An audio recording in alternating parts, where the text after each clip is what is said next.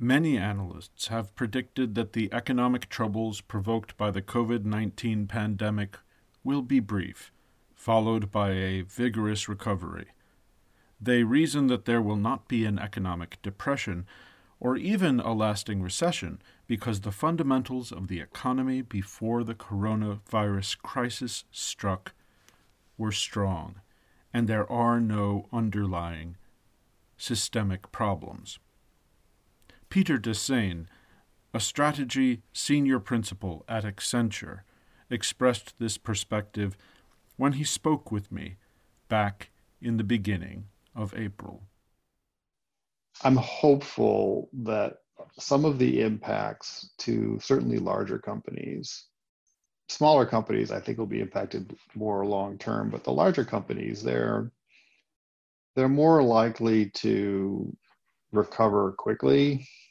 I would, I mean, my expectation currently is that the market actually will recover fairly quickly. Because if you look at not that long ago, we had historic highs, longest, you know, longest bull market, super low unemployment.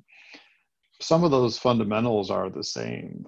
So I don't, I don't view, I mean, we're definitely in a recession and there's an unbelievable number of people impacted. But a lot of the impact is people who aren't able to work because their companies or their businesses closed and they're not able to look for work because they can't leave their houses. So I think a lot of that will turn around. In the two months since Peter and I spoke, there have been a lot of changes. There's been a lot of death and loss and anger. Just as business in the United States was beginning to open back up a bit, the killing of George Floyd by a police officer in Minnesota sparked a new round of social upheaval with a combination of peaceful protests destruction of commercial property, and new rounds of excessive police violence. At first glance, the unrest in the United States seemed like a sudden outburst of fury. Actually, it wasn't sudden at all, but was the result of long standing problems of racism and militarized, corrupt law enforcement. The apparently sudden upheaval was the result of a tipping point of problems that had been growing for a long time, but had been ignored. What if the coronavirus crisis itself is like that? What if the spread of the COVID 19 virus has been a catalyst that has revealed our vulnerability to other problems that we have been ignoring for too long? Welcome to Beyond Back to Normal, a podcast that shares ideas gathered through months long research into the impact of the coronavirus crisis on the culture of business. My name is Jonathan Cook. I'm the researcher who conducted the study, consisting of 50 open ended qualitative interviews in March and April of 2020, as the COVID 19 pandemic achieved a global scale. It's now June, and there can no longer be any denying that the coronavirus crisis has resulted in a significant economic downturn. The standard economic interpretation of these troubles is that the COVID 19 pandemic is a fluke, an unpredictable aberration. Once the world is rid of the pandemic, this school of thought advises, things can return to normal, with a bit of cleanup and a fix here and there. From this perspective, the way business was done before seems to have worked well, and will work well again. Many of the people I interviewed for this research don't see things that way. They see systemic problems. Among these dissenters from the conventional point of view is Ralph Talmant, a strategic consultant and organizer from Poland. It is, uh, it is clear that we need to redesign our entire way of doing business because if we don't, then the next crisis will be even more severe. And the one after that will mean the end of civilization. And, you know, I'm very far from painting grim images of, you know, death and destruction. It's not my job. I'd have gone into the priesthood if, if, that, if that was, that was my, my inclination. But it's just obvious that we need to reassess what is actually really valuable and work towards achieving that as opposed to achieving endless divvies. But uh, the scale of uh, the phenomenon of you know growth uh, at all costs over the last 30 40 years. That's kind of where the uh, the cracks in the structure come from.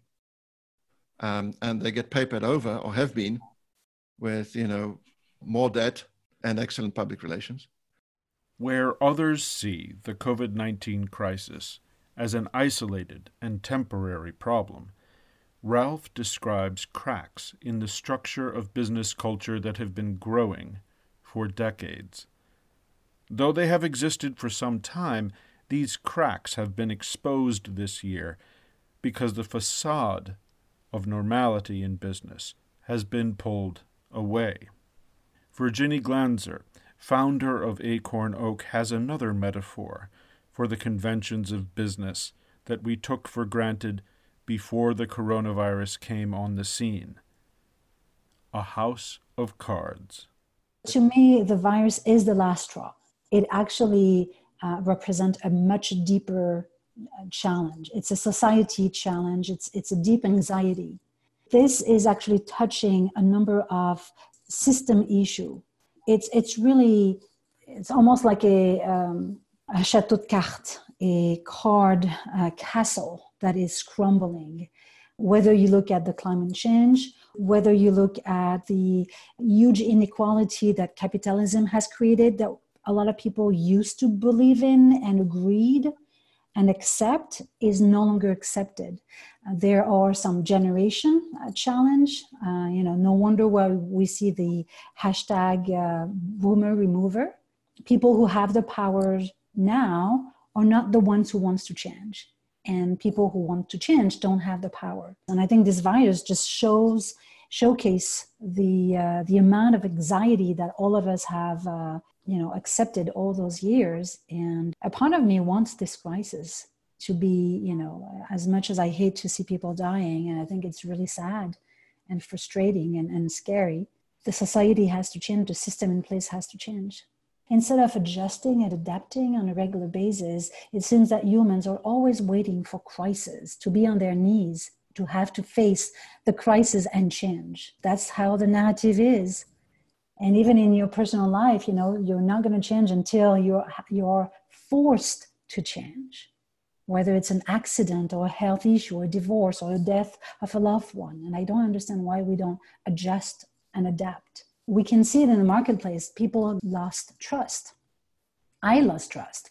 But I think we're going to see a new type of organization um, because ultimately, the way we're working in right now, the way we look at work is really uh, very close to an assembly line. And this is not sustainable because fundamentally humans are not machine. They're not supposed to be tied up to any job eight hours a day. That's just not the right thing to do. And we see you know after 150 years we're i think i think we're coming to an end to you know a point of no turning. It's it has to change. Subjective reality is one of the main themes in the interviews done for this research. Social reality is never just one thing. It changes according to our perspective and it fractures along lines of difference when pressure is applied. As Virginie says, those who seek change seem not to have the power to make change, and those who have the power to make change seem not to want to change. So it is that we have voices for business reform demanding change that have never seemed to be heard. And we have voices of business leaders who are commonly heard from, reassuring us that no change is necessary. No one is neutral in this schism within business culture. Calls for calm, sober management are part of the cultural struggle over change and power, as much as reformers loudly calling for transformation. The calls to keep things as they were, to return to normal, are contributing as much to the instability of the system as the efforts of those who are working to dismantle that system. It's unsettling to talk about business leaders in this way because the conventional narrative in business culture celebrates business leaders as if they were agents of change, moving decisively to create opportunity and disrupting the status quo. This conventional narrative, however, overlooks the ways that business leaders work to stifle change once they've gained positions of authority for themselves. In practice, business leadership is more about leveraging power to keep things as they are than it is about boldly following a vision to explore new possibilities. The resistance of business leaders against giving anything more than speeches and press releases as gestures toward change has itself led to the instability of their structures of authority. As Ben Depke, principal at IX Company, puts it, the distribution of power in conventional business culture had already become top heavy in the years leading up to COVID 19. It was already built on shaky stilts.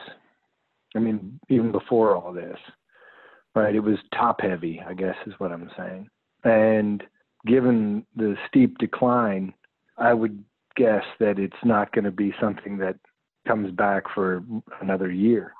I think it'll there's a lot that needs to get fixed. And this is one of those sort of Kali the destroyer moments where as you watch things crumble, you hope that we can start to see some of the golden nuggets that we can build on after the dust settles. But I, I do think there will be all these artificial attempts to pump up the body without a skeleton, the economic body without a skeleton. Uh, but it's sort of gross to watch. The organizations that are structuring the economy are phantoms, that they are using all sorts of this patchwork clustering of cover ups and little compensating behaviors to continue to expand their reach and drive immediate revenue. And this actual, the actual work of creating substance and reflecting meaning back into the people who believe in these organizations vis a vis brands, they've not done that work. Um, they've largely rejected it. And you see it in the cavalier treatment of the stories they tell and the statements they make related to vision, purpose, values, a promise. You see all this sort of how do we use the you know the buzzy language and you know check these boxes do we have a thing that goes with that thing it's all it's all paper tigers and to me the real substance of saying of really understanding what is our purpose on earth and what is our niche within the ecosystem where if we deliver it, we are not just supporting our own growth as an organization and as a brand, but we are supporting the growth of the people who believe in us. And on an even broader scale, we are supporting the growth of the global population, psychologically, spiritually, and hopefully in all these other lower down the pyramid ways. But I think there has been a rejection of that. And as such, I think you've got a lot of organizations with huge hollow spots. And that's when I when I talk about this body without a skeleton, or to quote Jimi Hendrix, not a bone in its jelly body. Th- this is what I'm talking about. Is I think perhaps the upcoming or impending crash of the economy reveals that lack of substance and allows us hopefully to build back up from a place of real meaning and human value. Have you ever been anxious about something or maybe lost in your thought about something that was deeply troubling and maybe the phone rang or somebody knocked on the door and all of a sudden you shrieked or you know crapped your pants i think the virus is that knock on the door if the coronavirus is as ben says a knock on the door who's there what are the underlying structural problems that have led to the social vulnerabilities that have made the COVID 19 pandemic a crisis in business culture rather than simply a public health concern. One of the most commonly mentioned pre existing social conditions exacerbating the crisis is economic inequality. That inequality, it turns out, was embedded within the design of my own research project. Given the legal restrictions of social distancing, the business in the time of coronavirus project was conducted virtually, with interviews conducted on the Zoom platform for video conferences. The Zoom platform works well for remote interviews, with simple management of appointments and reasonable quality of audio recording. The problem is that Zoom is not available to everyone in business. It requires a strong, reliable internet connection and despite common presumptions, not everyone in business has access to these basic requirements. Especially in the early days of the COVID 19 shutdowns, digital communications networks have often collapsed under the unexpected burden of video conferences. What's more, Zoom doesn't provide local telephone access numbers for people in many countries outside of Europe and North America. The result, I soon discovered, is that research using interviews done through Zoom is biased toward economically stable Europeans and Americans. The voices of those business people who have lost their work and those who are doing business far from the places where Zoom conferences run smoothly didn't make it into this research, just as they don't make it into many of the other discussions that contribute to business culture. The techno anthropologist Marcus Rothmüller was one of the many participants in this research who pointed out this gap. The people enduring the most economic suffering during this crisis have become invisible. In business culture, if you're out of work, it's as if you no longer exist reflecting on the, the things that I've been speaking about this this conversation so far, it seems quite quite positive. I think optimistic compared to, but this is again, it's it's because I'm in such a lucky situation. I'm also in, as I said, in the mountain area. I can go into a big garden in front of me. I mean, I'm probably not having any of the problems that so many other people face, and I think this is is clearly visible in the way I talk about the situation. People who are sitting comfortably in self quarantine, with economic comfort and plenty of time on their hands, can easily talk about the crisis in abstract philosophical terms, as if the main challenge of the experience is a journey of self discovery. It's easy to forget that if you're one of the fortunate, many people don't have that luxury. Filip Vostal of the Czech Academy of Sciences took a moment during his interview to observe that the mainstream experience during the coronavirus crisis has not been one of comfortable contemplation. On the contrary, those with enough reserves to ride out the crisis from a home office have dominated online discussions because of their ability to access online discussions. In terms of raw numbers, however, they have been the exception to the rule. There is a group of people who who really can enjoy uh, paradoxically and oddly enough and it's like a, it's almost like um heresy to say that so it, they can enjoy this kind of situation but on the other hand this is definitely a marginal group within the society, broadly speaking. On, on the other hand, there are those who are overemployed, as as I, if I can put it like that, working as they say, you know, 150 percent, you know, in healthcare and many other professions, you know, truck drivers, people who are working in grocery stores. They have to work much more intensely than in the past, so they have no free time at all. You know, free time is a sort of a, it's a sort of a if i if you talk to if we talk to them about free time they will punch us probably or something you know but then there is also a group of people who are unemployed temporarily or or for good and they also have a free time but not by their own choice Antje is one of those whom Filip refers to as the overemployed. During this crisis, her work facilitating shipments of food to grocery stores in the early hotspot of northern Italy left her little time to enjoy webinars. I have friends and family from all over the world reaching out, and it's too overwhelming for me. This shutdown, when people post videos of, oh, I can learn a new language, I can really fully relax. I had four days off last week, and I was troubleshooting for the office in between my two hours workout but i cannot take two minutes to to really really breathe in my work time. When somebody says ah let's have a call at two o'clock i'm saying no um, my board wants to know what we're doing next week in marketing and i have to distribute your resources for the graphics team so that they are working and i have to present that.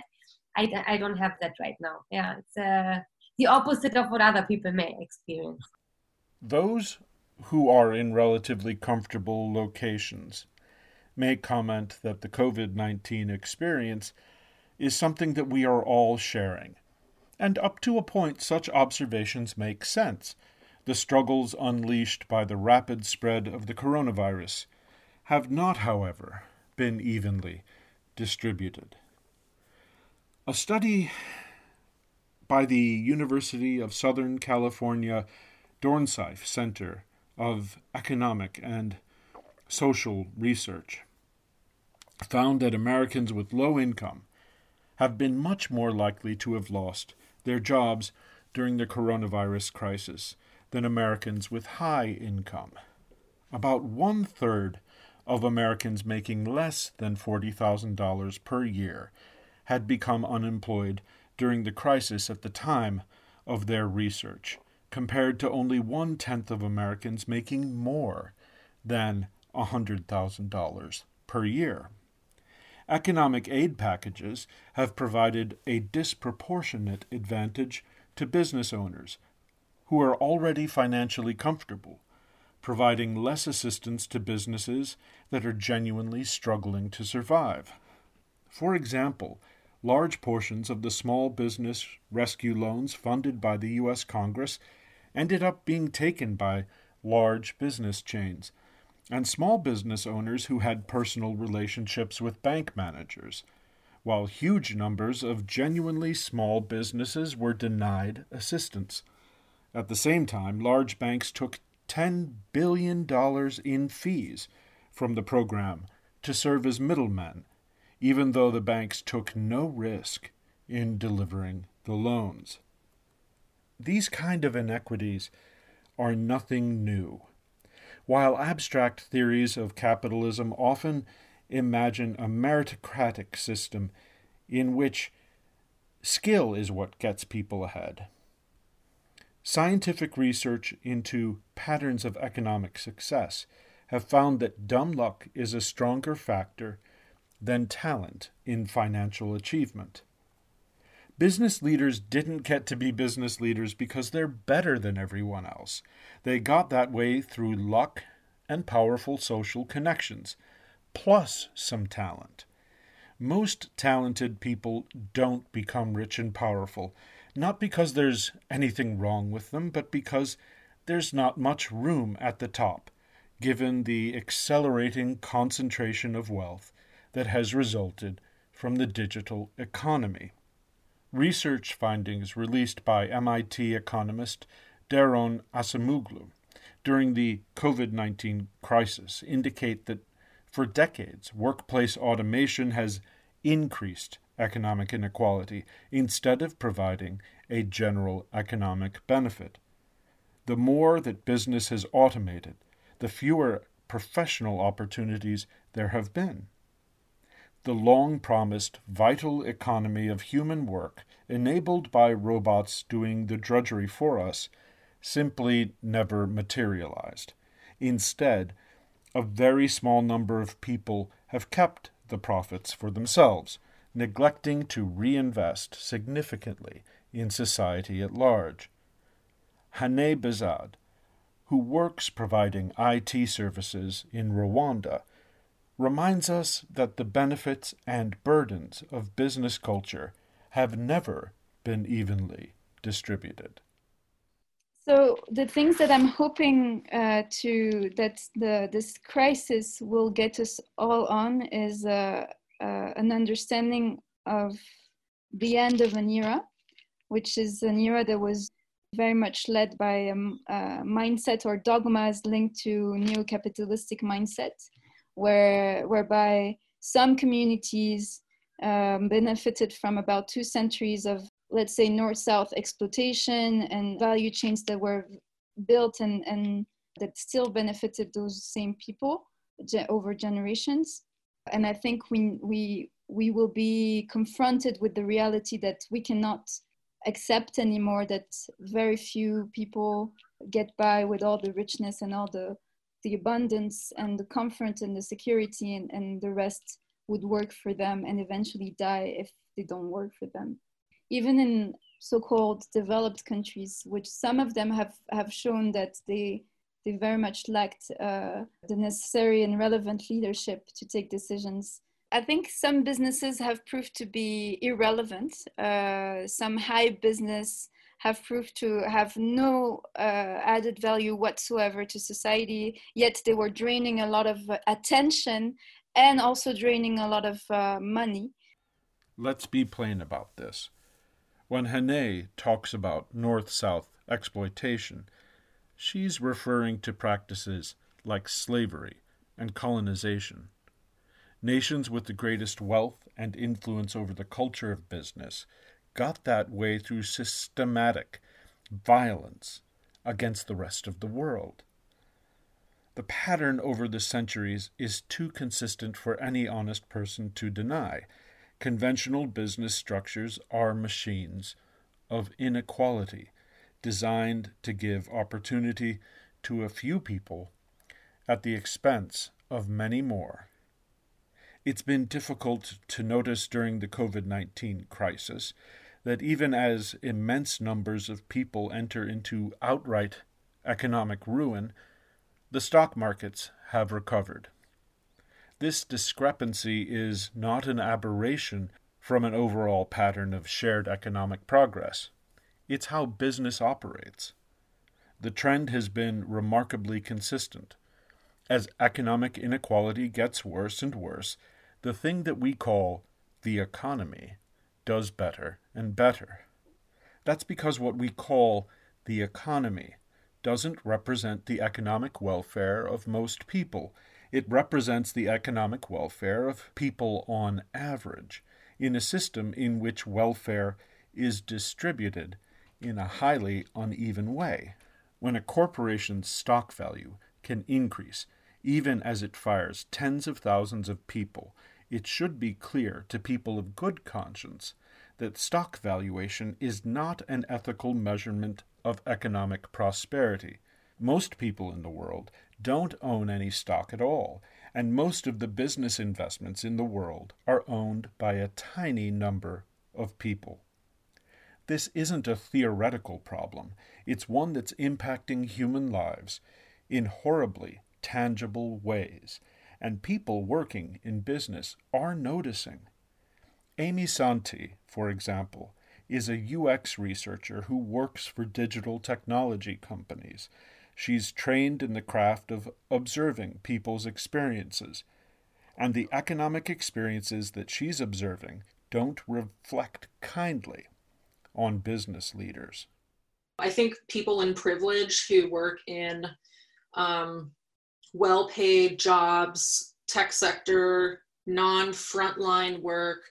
Um, we have this like huge privilege actually of of doing this kind of thing. We're the leisure class. So we're at peak capitalism, right? Like I don't we this is like as capitalist as we can possibly get basically at this point where people are less important than profits and um, you know most people's wages have not grown and there's this 1% and poor people are seen as uh, just like labor who can die and go away and will you know fill the jobs back up with new vulnerable people and that sort of thing.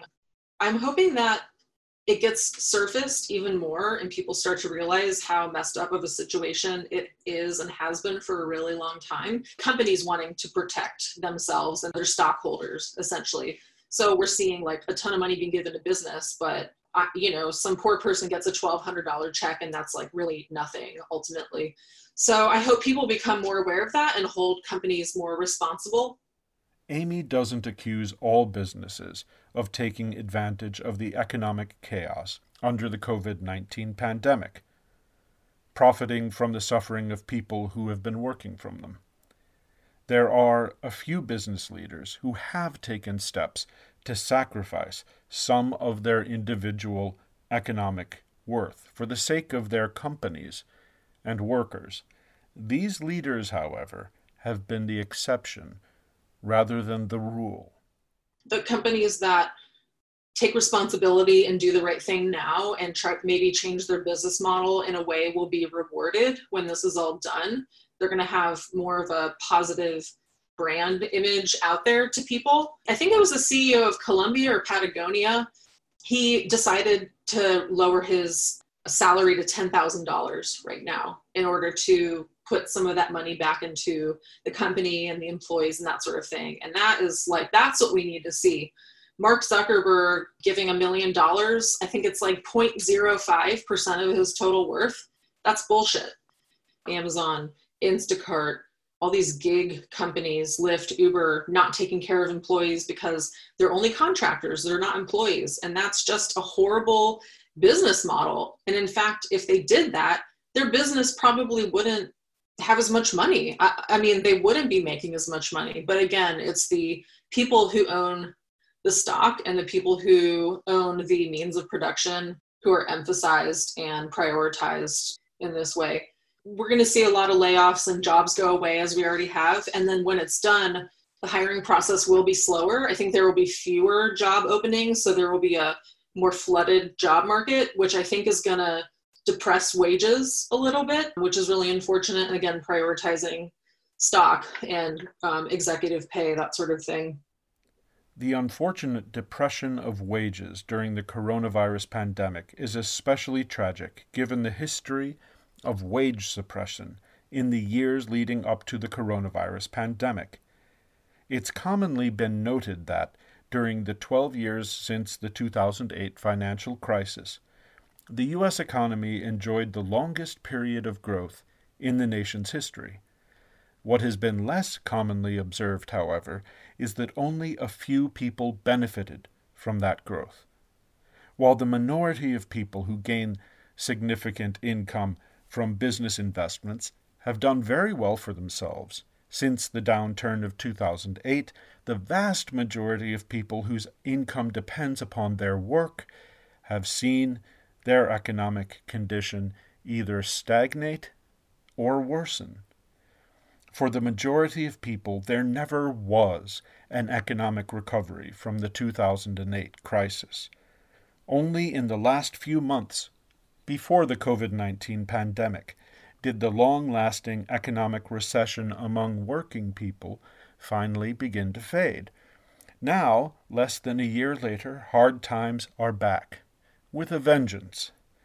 When economists tell us that the fundamentals of the economy were strong before the COVID 19 pandemic, they're using a definition of the economy that discounts the experiences of the majority of people. They're equating stock value with economic health, even though the majority of people are not invested in stocks and the majority of businesses are not publicly traded.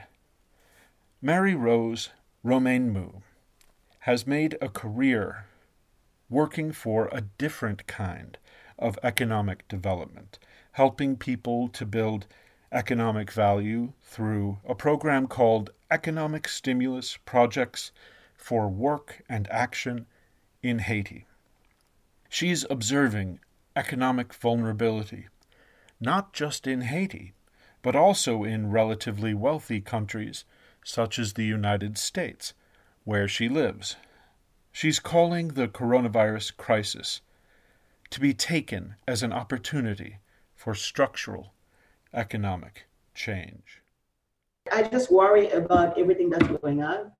I see the need for structural change, and um, I don't think it's necessarily going to come with the current leadership, and it's something that's going to have to be pushed and stressed because this is a time where we're seeing the need for a change and not just any change, not just superficial change. You know, I think I'm not alone. I've been checking in with people, and I think some people that are involved in the social sector, community development, and all of you know the idea of public good are concerns because right now, I, I mean, in the United States and everywhere, what you have is that we're really seeing the vulnerability of us people. We're seeing the weaknesses of our system.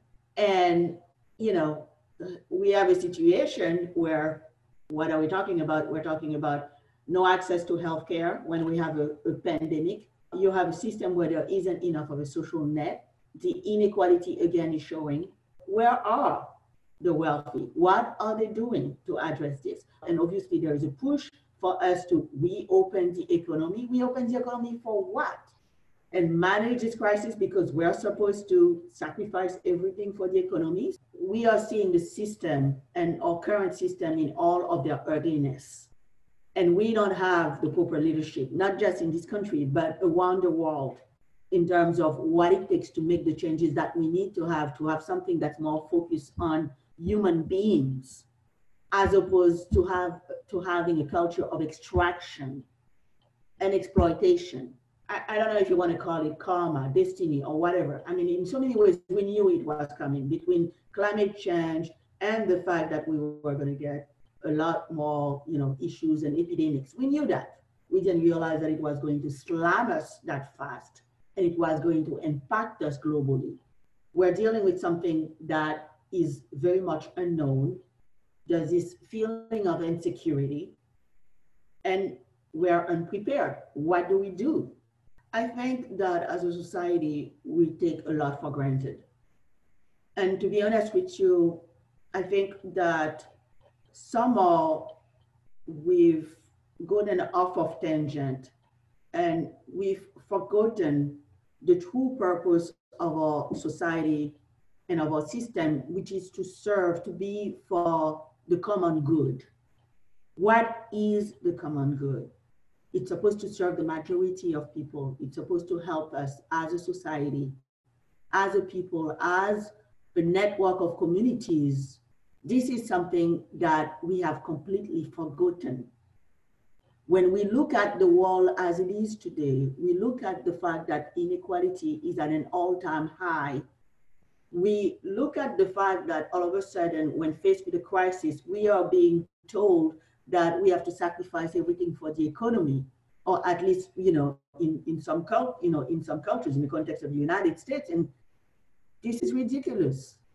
As a society, we've gone to a point where we not only have sort of discounted the majority of life, the majority, I mean, the, the average people and the common people not only that, but we've we've we've gotten to a point where when it comes, for example, to the poor, the people who are struggling, we've literally objectified them as studies show that we don't even see them as people.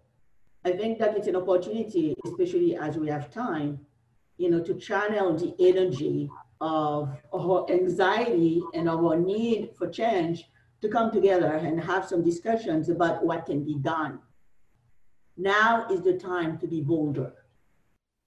Mary Rose urges us to be bolder, to consider, finally, the economic interests of the majority of people rather than just the interests of a few. The coronavirus crisis is an opportunity, she says, to change the culture of business so that it no longer defines business success according to the profits of elite shareholders, but according to the common good. Marcus Lehto of Joint Idea in Istanbul provides another objective from outside the mainstream. He observes that the coronavirus is far from the first society shattering crisis to come along. It's just the first one to become global so quickly, and the first one to humble the United States and Europe in ways that the rest of the world is already quite familiar with. You know, obviously, we're going through major changes and massive uh, pressures and a lot of uncertainty, and you know, we all know what that is, of course. But you know, that's really in many ways been our life. You know, especially here in Turkey for the past uh, at least seven years, and possibly you know you could even call that life, I suppose, in general. But the idea of living with, uh, especially an external environment that is up in flames, you know, we've lived through a lot here, you know, from, you know, government coup or coups, you know, the fall of the government, of the system, of, you know, most of the kind of pillars of life, you know, have been shaky for, for some time. Hmm.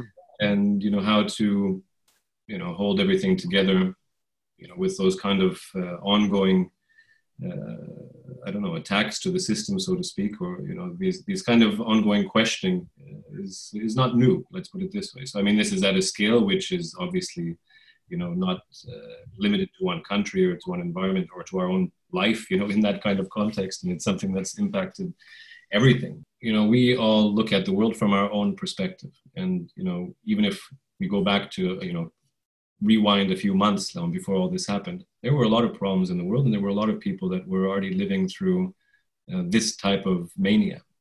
Mm-hmm. And um, we just didn't think much about that because we couldn't empathize or we couldn't really extend our compassion because we had never gone through such suffering ourselves. Marcus's partner in enterprise is Eda Charnlaka, working with Marcus in Turkey she has observed years of unrest, economic insecurity, and threats from an authoritarian government. Eda compares her COVID 19 struggles to those of the Syrian refugees on the border of her country. And she finds inspiration for a broader vision of business success, one that builds a prosperity for all we are lucky ones. We are in our homes. We have a house. We have somehow food. We know that somehow through this we will come out safely. There are many other people, like in Turkey, the Syrian refugees who came in, they're at the borders and they're waiting, you know. I mean, right now we're all confined in our countries. If we want to leave, there is no plane. I think the first time we step on a plane after this, we're all going to be very happy, you know, oh, I'm flying again. So, and us, all, especially people like us who have been flying all over the world and consulting and being a part of communities, it's so interesting to be in one place at right now. It's a wonderful process. I see Corona in that sense for the ones again who are privileged to be in their homes safely.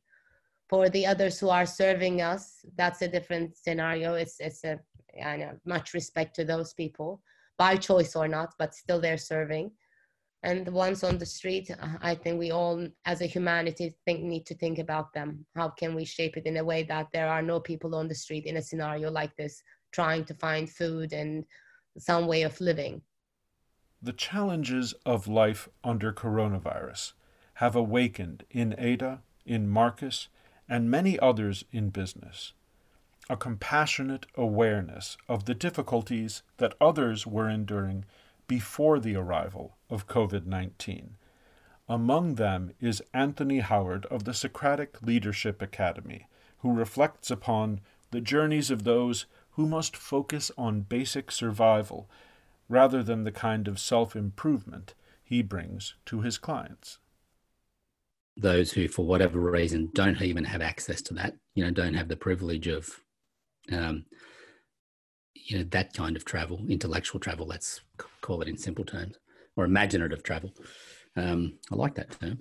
Um, in a sense, I suspect they weren't traveling before either, you know, and so the coronavirus uh, has probably exacerbated that situation. Um, so they may not have been traveling because of health, for argument's sake. You know, there could be many reasons why, and of course, there could be many reasons, socio-economic, or many reasons why they're they're further restricted and further limited in this current current environment, which of course is tragic. You know, absent the coronavirus, were we hearing their voices anyway? Um, absent the coronavirus, were those people, you know, are we in some very, very small way experiencing the isolation that they experience as a permanent state or almost permanent state? Does this give us give us a um, opportunity to grow in compassion and understanding of those of the voiceless, um, of those who struggle to not just struggle to be heard, but struggle to hear? You know, that don't have access to. You know, I have no doubt at all that I have a very, very privileged life. Even in isolation, I have a privileged life. Um, and you know, I, I have no doubt there are people who are you know, finding this very, very, very difficult. And I know that if I was to say, read a book, it would, it would not be a helpful kind of suggestion to them. Um, because people, some people are doing it very, very tough. A discussion of the needs of economically marginalized people may seem out of place in a study of the impact of the coronavirus on business culture However, there's something about the experience of dealing with the upheavals of life under COVID 19 that is provoking people in business to consider the perspectives of people with less economic power. This consideration is an inversion of the ordinary priorities of business culture, which typically elevates the opinions and ideas of wealthy business leaders. As business culture insiders, it's easy for us to take for granted that top executives of large companies deserve to be listened to more and compensated more richly than other people in business. This preferential treatment of the C suite, however, is a cultural choice, not a consequence of any kind of natural economic principles. We have the choice to consider the voices of other people in business. Though she usually works with digital companies to help them evaluate the processes of their virtual environments, Amy Santi has taken the time during the coronavirus shutdowns to observe the experience of brick and mortar small businesses in her physical community. One other thought small businesses. The other day, I was walking around in my neighborhood and I got so upset because I just see all these companies, these small businesses, um, brick and mortar restaurants and shops. Um, here in Portland, that's like a huge thing all over the place, and they're closed. And they're trying their best to get creative and still sell things and make money and stay afloat. And there's going to be a lot of casualties in that regard as well, which is really, really sad. I drove by the other day and the entire building of shops is boarded up with plywood. And it's, yeah, I know it's really horrible and sad to see, but that's starting to happen. Amy's shift of awareness from virtual to physical businesses suggests the possibility of a larger broadening of perspective, leading us to recognize the value of people at all levels of business, including, for example, grocery store clerks, workers whose status has shifted from invisible to heroic. Maybe we will be able to redefine what we think a hero is. Like a teacher could be a hero. Well, I don't know, maybe. That's not the best example. A healthcare worker can be a hero. A trash garbage person picking up garbage can be a hero. A grocery store worker can be a hero. And a lot of those people are lower income. So um, lower income people seen as heroes, uh, more diversity in who we're seeing as a hero. When Amy identifies grocery store workers as heroes, she inverts the hierarchy of social status that's taken for granted in conventional business culture. What is it that makes the CEO of a grocery store chain a business person, but a clerk working with that same company denigrated as a mere employee outside of the culture of business? While their CEOs remain safely hidden away during the coronavirus crisis, it's the people working to stock the shelves and operate the cash registers in grocery stores around the world who are taking on significant personal risk of infection to represent their companies and keep their communities fed. Marie Rose Romain Mu has taken notice of grocery store workers as well. This person in the store that used to stock that I never even acknowledge or smile to is actually putting himself or herself on the line, and it's necessary because it this person is helping to feed my family. People that we've ignored and we've discounted or we've not even acknowledged as human beings or counting in our society are now essential. Alastair Somerville, who specializes in designing systems for navigating through experiences in unconventional ways, has also taken note of the temporary inversion of social roles with the recognition of the vital role in business of people who have previously been dismissed as having low value who is valuable in society has also gone very radically, uh, been turned around. So, sort of UK, we were looking at a very much an immigration system based upon the only people who would be able to immigrate were high value in terms of high skill um, or high income were the the justifications, and then, but yet it it's been demonstrated in the last week or so alone that those people doing very very basic tasks in terms of care or delivery are actually hugely valuable to society and the society needs them. So those you know the conservatives are already having to reassess their idea of what is the meaning of value away from what they've been saying for the last 10 years because they've realized that they only valued a very specific class of person and that their society and that you know society can't cope without them the disorienting suspension of normal business practices has led many people in business to contemplate a radical reorganization of businesses. They're challenging the traditional systems of inequality that have been accepted without question in business culture for generations. What's more, they're suggesting that the conventional structures of inequality in business have significantly contributed to the global economic troubles that have accompanied the spread of the coronavirus. Next week, this podcast will listen to what research participants have to say about another pre existing vulnerability climate change and what it has to teach us about alternative ecological models of business management. Thank you for listening to Beyond Back to Normal.